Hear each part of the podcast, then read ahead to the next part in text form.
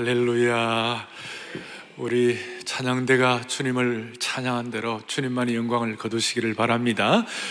오늘 12월 둘째 주일인데 소담스러운 눈이 내린 날인데 오늘 이 시간은 어, 우리 인생도 또 우리 신앙도 내가 어떤 현주소에 서 있는지를 잘 확인할 수 있는 그런 기간이라고 생각합니다.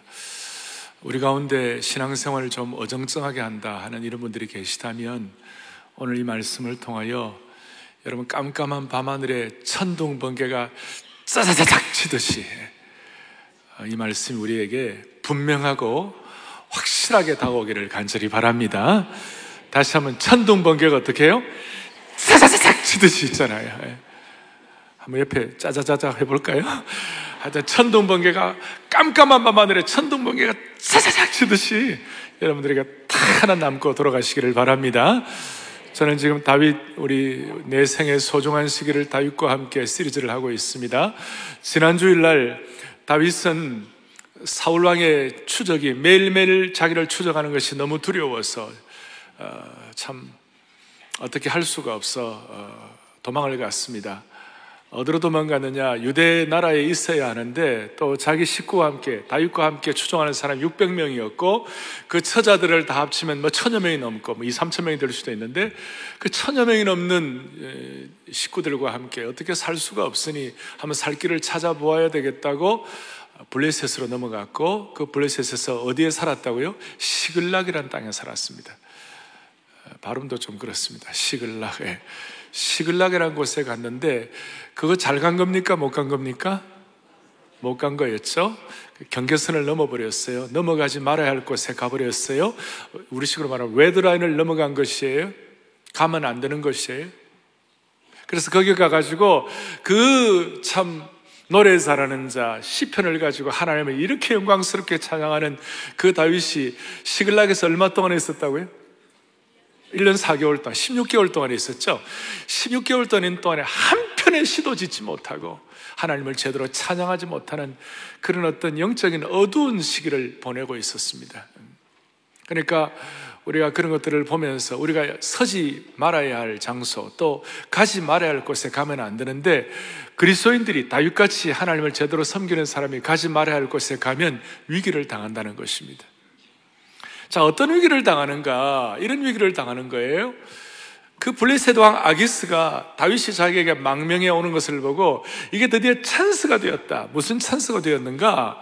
저 이스라엘을 공격해 가지고 이스라엘을 멸망시킬 찬스가 되었다. 그렇게 생각하고 다윗의 그 600여 명의 용사들을 제일 그 공격을 하는 선봉장 선봉대에다 세웠어요. 앞에다 세웠어요. 여러분 큰일 아닙니까?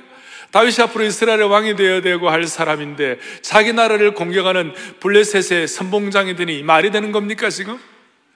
저는요 이걸 보면서 계속 하나님은 다윗을 와치하고 계시고 다윗을 주목하고 계시는 거예요.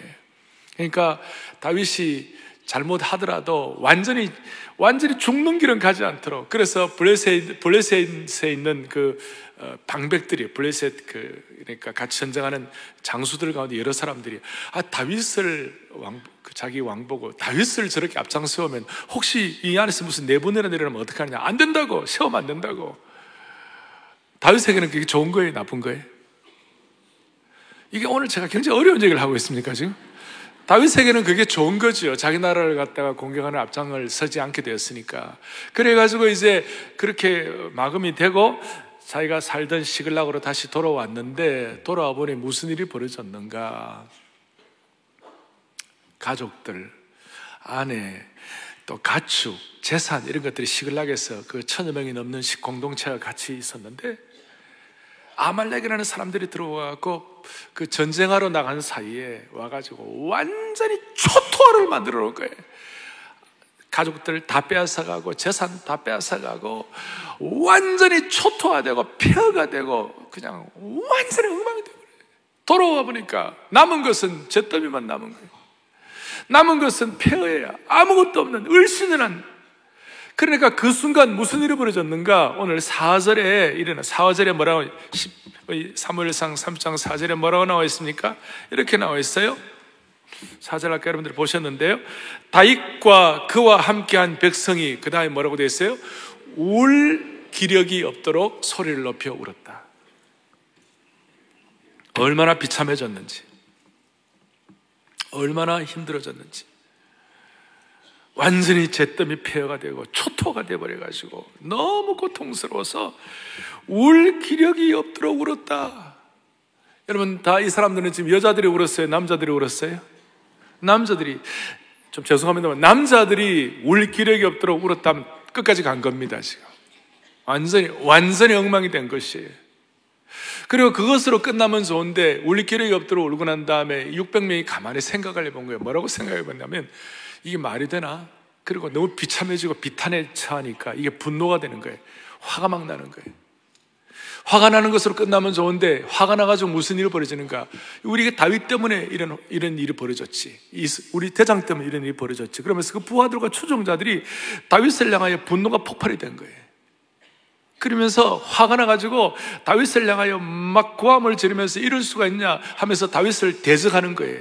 지금 그 사람들은 다윗의 부하들이고 다윗을 추종하는 사람들이었어요. 그런데 잿더미가 되고 폐허가 되고 초토가 되니까 이 사람들이 정신이 나가버렸어요. 나가가지고 다윗에 대해서 어떻게 되느냐 여러분들 보세요. 6절 보세요. 6절을 보니까 백성들이 그 백성들은 추종자들 추종자들이 자녀들 때문에 초토화되고 난 다음에 마음이 슬퍼서 그 다음에 분노가 일어나고 화가 나고 이러니까 다윗을 어떻게 하자고요? 돌로 치자. 다윗을 돌로 치자. 다윗을 죽이자. 한 사람이 다윗을 돌로 치자 그러니까 여러 사람들이 600명이 동시에 다윗을 돌로 쳐서 죽이자. 여러분 자기 대장을 죽이면 나중에 어떻게 될까? 끝도 생각 안 하는 거예요. 앞뒤도 생각하지 아니하고 그냥 마치 무엇에 쓰인 것처럼 그래가지고 다윗을 돌로 치자 이렇게 나오는 거예요. 여러분 이 사람들이 어떤 사람입니까? 이 사람들은 본래 환란 당한 자, 마음이 아픈 자, 그 다음에 비천한 자, 빚진 자 이런 어려운 사람들이었 사람들이었는데 다윗과 함께 여러 해 동안 광야에서 같이 생활을 하면서 그냥 생활한 거 아니겠죠? 다윗에게로부터 하나님을 배웠고 하나님을 찬양함도 배우고 그리고 이 좀, 좀 이렇게 거친 그런 어떤 집단들이 다윗을 통하여 영적으로 은혜를 받고 성숙해지고 온유해지고 괜찮은 공동체로 바뀌었는데 그러나 이 순간 폐허가 되고 잿더미가 되고 아무것도 남는 것이 없으니까 뭐에 씌인 것처럼 눈이 어떻게 잘못되어 가지고 다윗을 돌로 치자고 그러는 거예요. 다윗을 돌로 쳐 죽이자. 이때 다윗의 심정이 어땠을까요? 신의를 지켜야 할 사람들이 나름대로 공동체를 형성해 온 사람들이 나름대로 우정과 신뢰와 사랑의 공동체였던 사람들이 이 시간 배신의 돌을 쳐가지고 다윗을 죽이려고 했을 때 그때 그 마음이 어땠을까요? 제가 지금 이것은 오늘 핵심의 주제는 아니니까 이것은 이 정도로 넘어가고 중요한 것은 오늘 이런 위기를, 위기에 처한 이유는 뭐냐? 우선적으로는 다윗이 잊지 말아야 할 곳에 있었던 것이. 시글락에 있으면 안 되는데 시글락에 있었던 것이. 따라서 오늘 한 해를 마무리하기에 몇 주 안 남은 이 시간에 우리 자신을 한번 돌아보는 것입니다. 내가 지금 있는 곳이 시글락은 아닌가? 오늘 이, 이 예배 시간에 우리에게 하나님 주신 음성이 있을 것이에요. 내가 지금 있는 곳이 시글락은 아닌가? 나는 나 나름대로 comfort zone, 나는 나 나름대로 안전지대라고 생각하는데 과연 그것이 과연 안전지대인가? 제가 말하는 시글락은 꼭 장소만을 말하는 것은 아니에요. 사람이 시글락이 될 수도 있어요.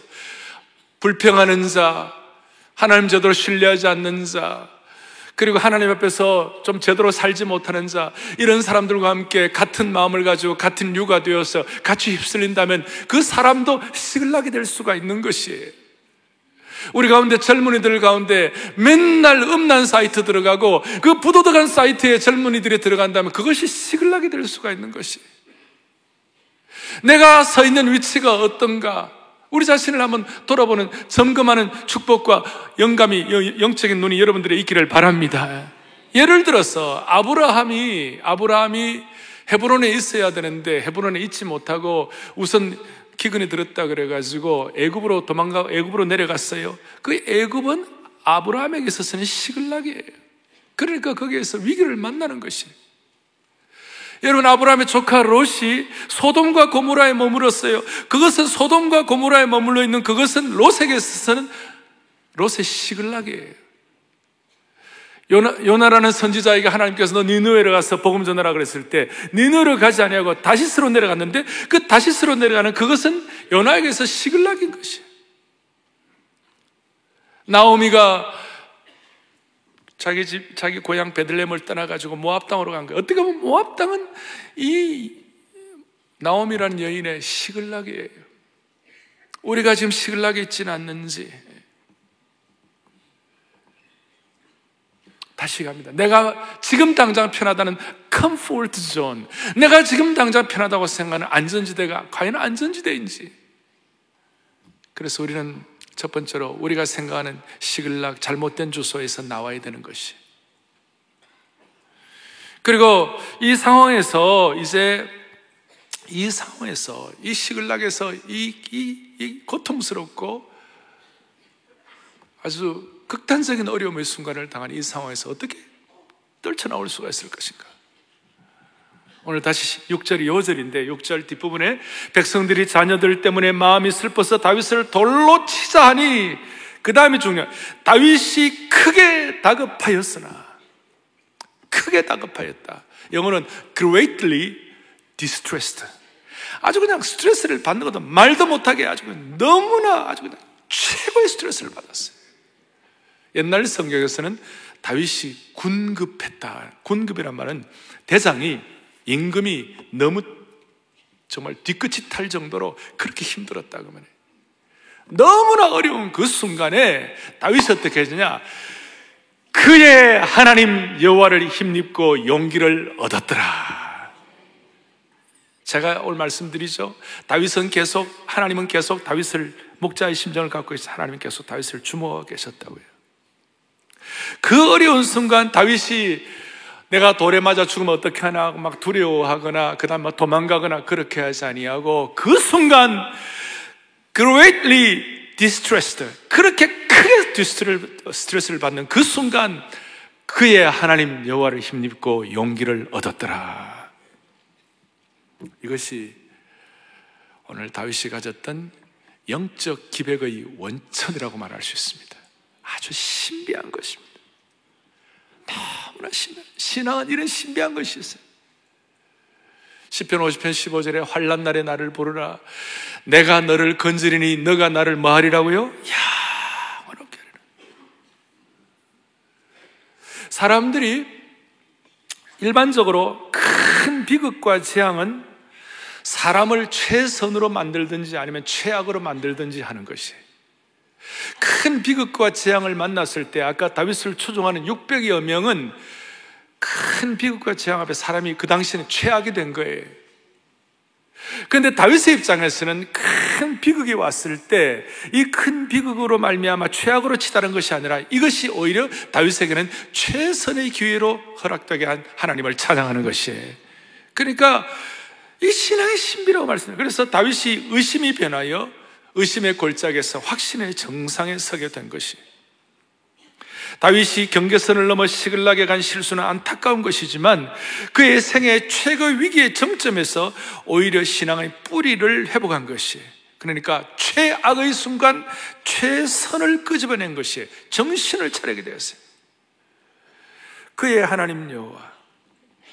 그래서 오늘 여러분 이 그의 하나님 여호와라는 말을 오늘 계속 주목하는 것입니다. 다른 말로 하면 우리와 우리 모두의 삶의 영적 기백의 원천이 무엇인가? 그것은 바로 다윗이 믿었던 그의 하나님이라는 것이에요. 그런데 이것은 다윗의 입장에서는 그의 하나님이고 저자가 사무엘서의 저자가 그의 하나님이라고 썼습니다만은 사실 엄격하게 말하면 나의 하나님이에요. 다윗 개인의 입장에서는 나의 하나님이에요. 그러니까 다윗의 영적 기백, 최악의 극치의 어려움의 상황에서 다윗은 나의 하나님을 찾았다 그 말이에요. 이 나의 하나님, 엘리 엘리, 나의 하나님, 나의 하나님. 이 나의 하나님이라는 이것이 우리로 하여금 영적 기백의 원천이 되게 하시게, 하시게 하는 주님을 찬양하는 것이 나의 하나님이다. 이 나의 하나님이라는 것은 어떤 뜻인가?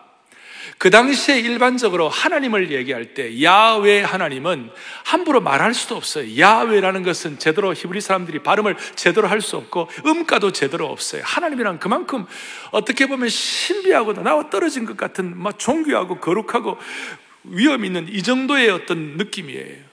그리고 조금 더 나가면 아브라함의 하나님, 이삭의 하나님, 야곱의 하나님, 역사의 하나님, 우리의 신앙의 선배들을 인도하신 하나님이에요. 조금 더 들어가면 이스라엘 전체 민족 공동체의 하나님이에요. 그런데 오늘 다윗이 여기서부터 본격적으로 풀스를 하고 인격적으로 그야말로 나를 붙잡으시고 내 생애와 함께 하시고 나와 함께 동행하시는 구체적인 인격적인 풀스널한 하나님으로 이때부터 등장이 되는 것이에요. 그래서 성경에 나의 하나님을 제대로 가깝고 인격적인 관계로 제대로 표출하기 시작한 본격적으로 표출하기 시작한 분이 바로 다윗이었어요. 그래서 시편 곳곳마다 나의 하나님, 나의 하나님, 나의 하나님은 나의 뿌리시오 구원의 뿌리시오 산성이요 방패시오 나의 요새이시라 할렐루야. 이때부터 다윗이 본격적으로 어떤 제3의 하나님, 어떤 민족의 하나님, 공동체의 하나님, 역사의 하나님이 아니라 내 하나님으로 확인된 것이에요. 사랑하는 교우들이요. 어떤 위기와 극단적인 상황에서도 저와 여러분들이 평생 기억해야 할 것은 하나님이 나의 하나님이 되시면 영적 기백을 얻을 수가 있는 것이에요. 그리고 하나님이 개입하시는 것이에요. 하나님이 보고 계시는데 우리가 진정 하나님을 나의 하나님으로 고백하는 그 순간 하나님의 신적 개입을 통하여 하나님께서 길을 열어주시기 시작하시는 것이에요. 이건 너무나 당연한 것이 아니에요. 저는 신앙을 볼 때에 여러분 신앙생활이라는 것은 뭐예요? 우리가 이제 결국은 제가 신앙생활을 정리하면요 나의 하나님의 깊이에 따라서 결정나는 것이에요. 이렇게 말할 수가 있어요. 햇볕이 있어요. 햇볕이 크고 다 빛이 다 우리 공동적으로 다 펼쳐져 있어요. 근데 저는 한번 산에 갔다가 어두운 밤에 길을 놓친 적이 있어요. 여러분 산에 어두운 밤에 길을 놓치면요 돌아다니면 돌아다닐수록 더 잘못 가는 거예요.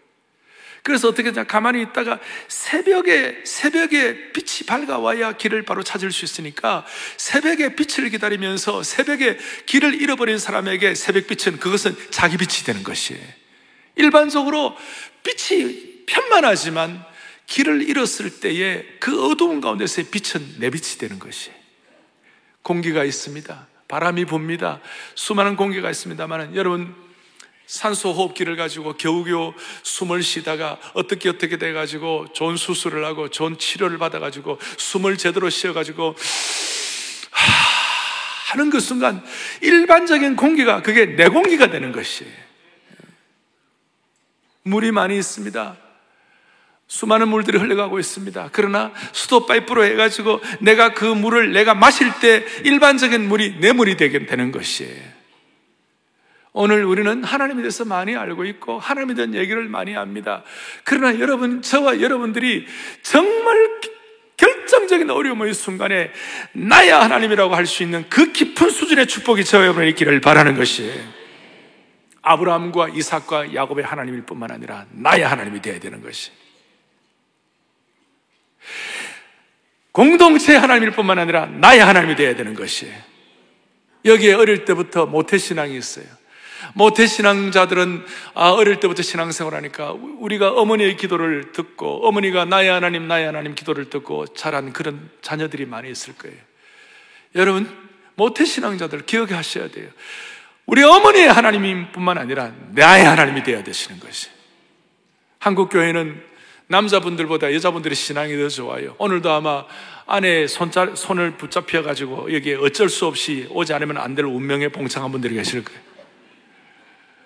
그러면 아내의 하나님은 좋은 그 하나님 아내 아내는 확실하게 하나님을 나의 하나님으로 고백했을 거예요. 그런데 아내의 하나님이 아니라 나의 하나님이 되어야 되시는 것이에요. 이것이 여러분들의 신앙의 깊이를 결정하는 줄로 믿으셔야 합니다. 다윗은 나의 하나님을 크게 부르짖으면서 영적 기백을 갖게 된 것이고 그 영적 기백을 통하여 일당백, 일당천 한 사람이 백을 당하고 그 약한 자가 천을 당하게 될 것이라 이런 기백의 능력을 얻는 것이에요.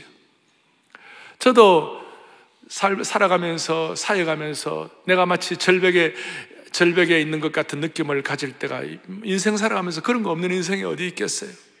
이러다가 마치 떨어져 죽겠구나 할 때가 있, 죠 그럴 때마다 그 그때마다 수준이 하나님에 대한 고백과 깨달음과 깊이가 달라지는 것 같아요. 제가 시편 18편을 읽다가 18편 28절 29절 이런 말씀이 나와요. 보시겠어요? 제가 한번 여러분들을 고백한 적도 있는 것 같은데요. 시작.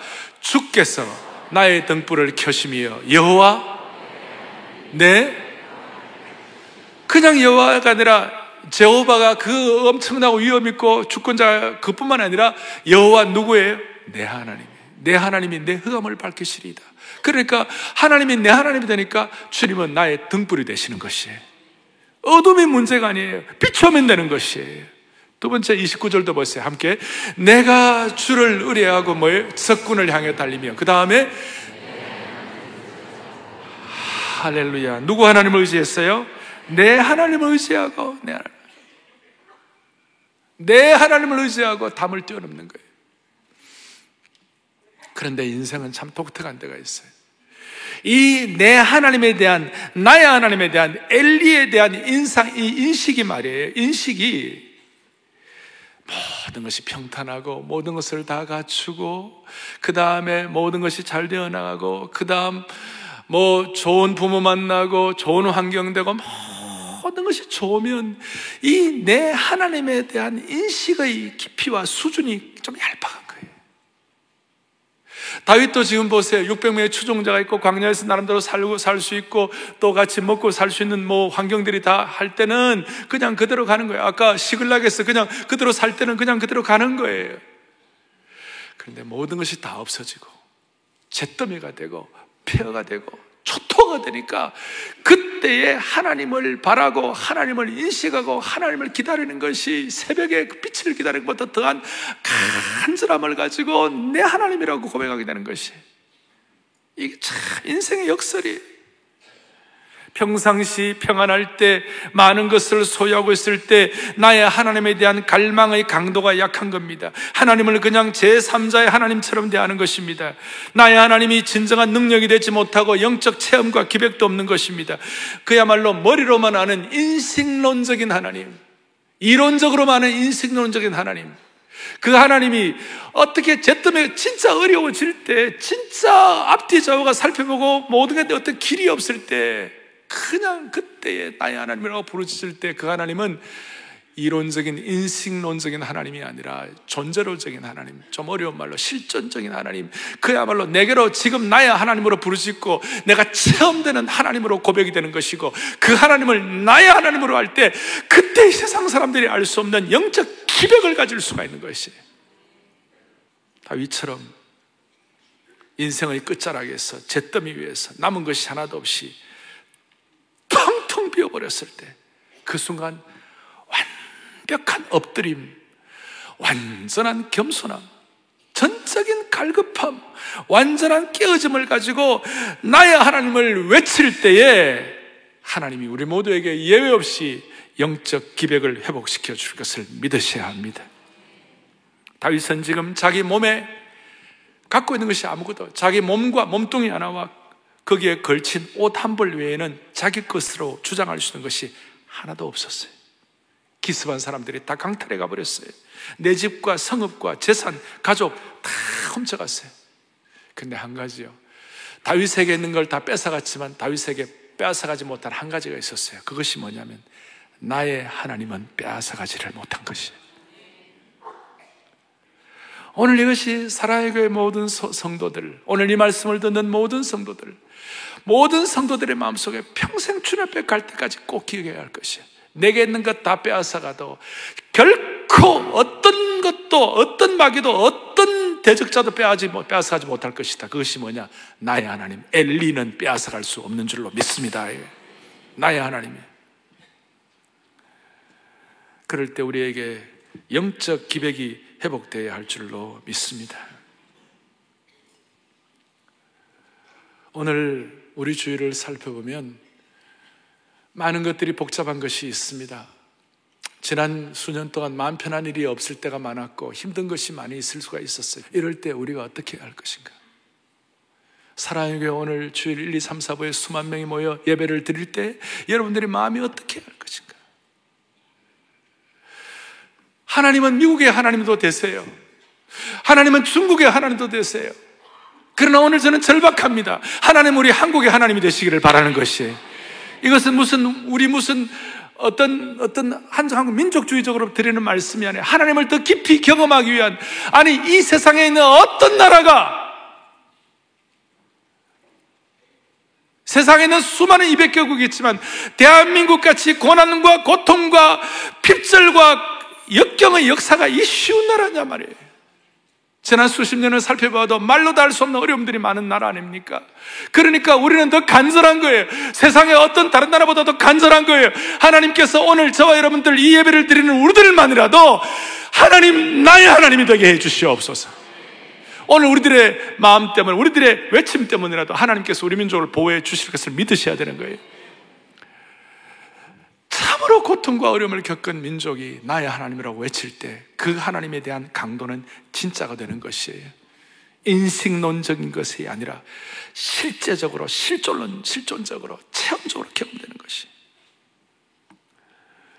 그럴 때 하나님은 다시요, 우리의 방패요, 산성이요, 피할 바이요, 구원의 뿌리 되시는 줄로 믿습니다. 제가 다시 말씀드립니다. 신앙생활이란 것은 나의 하나님을 얼마나 더 깊이 인식하고 사는가 그것이 중요하다는 것이. 한복에서 시작. 신앙이란 나의 하나님을 더 깊이 알아가는 것이다. 주님을 깊이 아는 수준은 사람마다 다 다르다. 하나님의 인자와 신실하심과 선하심과 능하심을 아는 수준이 다 다르다. 나의 하나님을 제대로 알면 요동함이 없게 된다. 이것이 불확실한 시대에 두려움과 근심을 이겨낼 수 있는 강력한 토대이다. 말씀을 준비하면서 저 말씀이 정리가 된 것이에요. 어디 뭐 책 보고 한 것도 아니고 오늘 살아가는 성도들을 위하여 마음으로 준비할 때 여러분 다시 한번 기억하세요. 신앙은 하나님을, 나의 하나님을 더 깊이 알아가시는 과정인 줄로 믿으시기 바랍니다. 근데 주님을 깊이 아는 수준은 사람마다 달라요. 어떤 사람이 아는 하나님의 신실하심, 오 신실하신 주 그랬을 때 그냥 보통 신실하신 것과 아니면 잿더미 위에서 하나님이 신실하시다 고백한 수준이 완전히 달라. 하나님의 주권과 능력에 대한 개념도 다 달라요. 그리고 이것을 제대로 알면 우리는 요동함이 없게 되는 것이에요.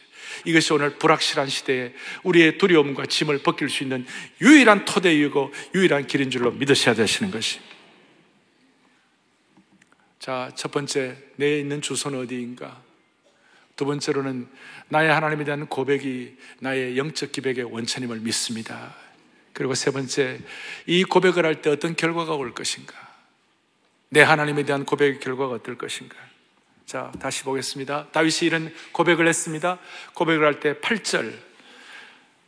자, 다윗이 정신이 들었어요. 그리고 다윗에게 있어서 자기의 목회자라고 그래요. 다윗의 패스들. 다윗의 목회자가 누구냐? 아비아달이란 제사장인데 그 아비아달에게 찾아가고 그렇게 6, 8절에 보니까 너무 좋은 구절이네. 다윗이 여호와께 묻자와 이르되 아멘. 여기서 많이 본 거 아닙니까? 이게 다윗의 본래 다윗의 신앙의 다윗의 스타일이었고 다윗의 어떤 그 신앙의 어떤 하나 형태였는데 지난 16개월 동안은 하나님께 묻자 묻는 길이 없었는데 드디어 이제 하나님께 묻자와 이르되 내가 이 군대를 추격하면 따라잡겠나이까. 다윗이 이제 정신이 번쩍 들어갔고 하나님께 제대로 이제 하나님 앞에 제대로 나아가는 거예요. 나의 하나님을 부르짖고 여호와께 묻자고 하나님께 물었어요. 그러 내, 내가 이 군대를 추격하면 따라잡겠나이까. 제가 하나님이라면 이렇게 물으면 너 16개월 동안 잘못했지? 너 엉망으로 살았지? 너 훈련 좀 더 받아야 돼. 너 좀 기다려. 네가 변화된 것을 내가 점검하고 확인하고 난 다음에 내가 응답하겠다. 우리 같으면 그렇게 할 터인데 우리 하나님은 목자의 심정을 가지시고 언제든지 돌아오시기를 원하시고 언제든지 회복되기를 원하시는 안타까운 하나님의 심정을 우리는 믿습니다. 이거예요. 그러니까 나는 너무 감사해요. 나 같으면 기다리라 그럴 텐데 하나님은 즉각 반응하시는 것이 마치 돌아온 탕자를 기다리는 것처럼 하나님은 탁 기다리셔가지고 바로 반응하시는데 난 너무 좋아요. 8절, 뭐라고 8절 뒤에 따라잡겠나이까? 그러니까 8절 뒤에 대답하시되 즉각이란 말은 거기 없지만 제가 느꼈어요. 즉각 그를 쫓아가라. 내가 반드시 따라잡고 도로 찾으리라. 기도의 자리에 돌아가니까 즉각 돌아가요. 나는 이게 너무 감사해요. 너무 감사해요. 그 이제 다윗이 이 응답을 받고 600여 명을 데리고 막 이제 어, 아말렉이라는 그 다윗 다윗 다윗을 탈취하고 다윗의 가족들과 재산을 다 탈취해간 그, 그 군대를 막 쫓아가는데 어디 있는지 알아야죠. 그리고 지금 블레셋과 함께 전쟁으로 나갔다가 다시 이제 돌아와 가지고 와 보니까 완전히 잿더미가 되어 있는데 그 상황에서 돌로 치료하는 이 처참한 환경 때문에 완전히 마음 다 녹았고 에너지 다 날라갔는데 다시 쫓아가려니까 힘이 있어요, 없어요? 제가 어려운 질문을 합니까? 힘이 있어요, 없어요? 힘이 없어요. 힘이 없어가지고 어떻게 됐냐? 9절 이에 다윗과 그와 함께한 600명이 가서 어디에요? 부솔 시내. 오늘의 부솔 시내라는 그 줄을 쳐놓으세요. 부솔 시내에 이르러 이르되 뒤떨어진 자를 거기 머물게 했는데 뭐냐면 10절에 곧 피곤하여 부설 시내를 건너지 못하는 200명을 머물게 했고 다윗은 400명을 거느리고 쫓아갔다 그랬어요. 너무 피곤해가지고 그 중에 3분의 1은 도저히 뭐 걸을 힘도 없는 거예요. 그래서 부설 시내에 너희들이 있으라 그랬어요. 대신 400명이 조금이라도 힘 남은 사람들은 쫓아갔어요. 쫓아가가지고 막 가는데 도대체 이 우리가 이 적군이 어디 있는지를 알아야 말을 하죠. 그런데 여러분 놀라운 일이에요. 우리가 진심으로 수준 있게 나의 하나님을 전적으로 외치고 나의 하나님을 고백하면 하나님의 신적 개입을 하시는 것이 어떻게 대자뷰를 보는 것 같아요. 마치 아브라함이 이삭을 하나님께 바칠 때에 어떻게 했습니까? 나중에 그 살려주시고 여호와 이레의 하나님이신 줄로 믿습니다. 아니? 그렇게 어린 양을 준비하신 그 하나님께서 오늘 이 부솔 시내가 힘이 없어가 200명을 남겨놓고 나머지 400명을 데리고 올라가는데 어떻게 갈 바를 모르는데 하나님의 신적 개입, 영적인 소위 세렌디피티가 일어나는데 무슨 일이 벌어지는가 보니까 11절에 무리가 들에서 애굽 사람 하나를 만나 그를 다윗에게 데려다가 떡을 주어 먹게 하여 물을 마시게 하고 저 적군이 어디에 있는지를 알 수가 없, 찾을 수가 없는데 갑자기 가다가 자기 우리 600여 명의 추종자 누구를 하나 발명했냐면 400명이 누구를 발견했냐면 애굽 소년을 발견했어요. 이 애굽 소년에 대해서는 11절, 12절, 13절에 나온 이런 내용이에요. 누가 하나 쓰러져 있었어요. 애굽 소년이 쓰러져 있었는데 사흘 동안 먹지도 못하고 기진맥진하고 쓰러져 있어. 알고 보니까 이 사람이 다윗을 공격해 가지고 시글락에서 모든 것을 탈취해 간 아말렉 사람의 종이었어요. 종이었는데 얘가 상처가 나고 부상당하고 아프니까 그 주인이 그냥 던져놓고 너는 이제 필요도 없다고 던져놓고 갔어요. 갔는데 여러분 다윗은 어떤 사람이에요? 광야에서 어려움을 당하면 도와줄 마음이 늘 있어요. 왜냐하면 자기가 광야 생활을 하면서 하도 고통을 많이 당했으니까 광야에서 어려움을 당한 사람에 대해서는 막 도와주려는 마음이 막 있었던 거예요. 그래서 이, 이 아이를 만나고 거기에다가 그 보면 무화과 뭐 그다음에 무슨 뭐 떡덩이 그다음에 어, 포도, 그 건포도 이런 것들을 막 주고 물을 마시게 해가지고 정신을 차리게 했어요. 그래서 네가 누구냐 하니까 내가 아말렉 사람의 종이었는데 내가 아프니까 던져놓고 갔는데 애굽 소년이라고 그러니까 그러니까 다윗이 너 그러면 그 아말렉 사람 어딘지 알아? 그러니까 내 압니다. 얘가 정신을 바짝 차리고 자 여기에서 다윗이 하나라도 한 일이 있어요 없어요? 이 사람 찾는데 400명 추종하는 사람들이 막 쫓아가고 갔는데 이, 이, 여기에 무슨 큰 공헌을 한 게 있어요 없어요? 누구, 누가 만나게 하신 거예요? 하나님 만나게 하신 거예요. 그래가지고 그 사람을 앞세워가지고 막 어디 있는지 찾아가 보니까 요 아말렉 그 사람들이 자기들은 전쟁에 이겨가지고 또 시글락뿐만 아니라 다른 곳에서 막 탈취물을 빼앗아오고 사람들을 노예로 데리고 오고 노예로 붙잡아 오고 그 다음에 수많은 탈취물들 그 다음에 뭐 가축들 이런 것들 다 하니까 너무 행복하고 행복하단 말이 좀 이상하네. 너무 기쁘고 좋고 이래가지고 이제 잔치판이 벌어진 거예요. 부어라 마셔라. 그러면서 막 주지육림이 된 거예요 그래가지고 막 하니까 보초도 안 세우고, 이, 뭐, 이 광야에 누가 우리를 찾으러 올 사람이 있겠냐고. 그렇게 생각하면서 보초도 안 세우고, 안 세우고, 부으라, 마셔라, 잔치판이 벌어진 거예요. 거기에다가 다윗이 그 애굽 소년과 함께 들어닥쳤어요. 들어닥쳐가지고, 그냥 공격을 하니까, 완전히 전쟁, 그러니까, 본인의 팀에는 하나도 어떤 그 상함과 부상이 없이 완전 승리, perfect victory, 완전 승리하게 됐어요. 할렐루야. 여러분, 제가 이제 그걸, 그것도 중요하지만, 이제 그거 보세요. 이제 무슨 일이 벌어지는가. 18절 다윗이 아말렉 사람들이 빼앗아갔던 모든 것을 도로 찾고 그의 두 아내를 구원하였고 19절에 그들이 약탈하였던 것, 곧 무리의 자녀들이나 빼앗겼던 것은 크고 작은 것을 막론하 그 다음 중요한 겁니다. 아무것도 잃은 것이 없이 모두 다윗이 도로 찾아왔고 오늘 제가 영적으로 보면 여러분들이 여기에서 여러분들이 하나님 주시는 음성이 있기를 바랍니다. 그 다음에 20절 다윗이 또 양떼와 소떼를 다 되찾았더니 무리가 그 가축들을 앞에 몰고 가며 이르되 그 다음이 중요한 줄 것에 이는 다윗의 전리품이로라. 이는 다윗의 전리품이로라. 다윗을 우러러 보면서 이는 다윗의 전리품이로라 아까 6절에서는 다윗을 돌로 치려 죽이려 했던 그 사람들의 입에서 완전히 역전의 현상이 일어나가지고 역, 완전 역설이 된 거예요. 무슨 일? 이는 다윗의 전리품이로라. 히브리어로 זה שלל דוד. זה שלל דוד. 오늘 여기 보니까 우리 교회 오늘 2부 예배에 주한 이스라엘 대사님이 참여하셨어요. 제가 이 히브리어가 맞는지 틀린지 모르겠어요. זה שלל דוד. 이는 다윗의 전리품이로다. 이는 다윗의 전리품이로다. 오늘 하나님이 저와 여러분에게 이런 축복을 허락해 주시기를 바라는 것이에요. 죄 쉘랄 다비드. 이는 하나님의 전리품이로다. 여러분들 자녀들과 여러분들의 생애 하나님 앞에서 살아가면서 오늘 이런 고백을 할 수 있는 그날을 주시기를 바라는 것입니다.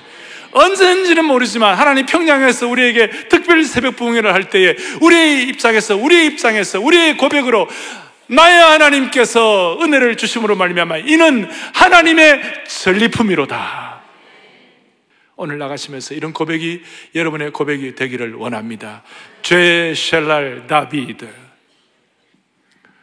제가 한 가지만 더 정리를 해드리겠어요. 자, 이렇게 되었는데 이것이 끝이 아니에요. 항상 또 승리 이후에 아주 독특한 환경이 또 형성되는 거예요. 무슨 일이 벌어지는가? 이제 돌아오는데 전리품을 다 가지고 돌아오는데 이 400명이 돌아오고 200명은 부솔신에 남겼다고 그랬죠. 돌아오면서 이 400명 무슨 얘기를 하느냐 이런 얘기를 하는 거예요. 우리 이 수고하고 고생한 전쟁은 우리가 했으니 200명은 부솔신에 그냥 앉아 있었으니 이 사람들에게 우리가 갖고 온 이 탈취품 전리품들을 다 나누어 주자 나누어 주지 말고 그들이 처자만 그들에게 돌려주고 그 다음 이 전리품과 모든 노예품들은 우리만 갖고 저들에게 돌려주지 말자 이러는 거예요. 이것이 일반적인 입장, 일반적인 판단에서는 틀렸다고 말할 수 없는 일반적인 판단이라고 말할 수 있지만 신앙적인 차원에서는 그것이 올바른 것이 아니에요. 다윗이 뭐라고 그랬냐면 그건 아니야. 물론 너희들이 애쓰고 수고해가지고 전리품을 노예하고 다 했지만 또 저 200명은 부솔 시내가에서 그냥 가만히 있었지만 그러나 이것은 우리 힘과 우리 능력으로 한 것이 아니고 하나님의 은혜야.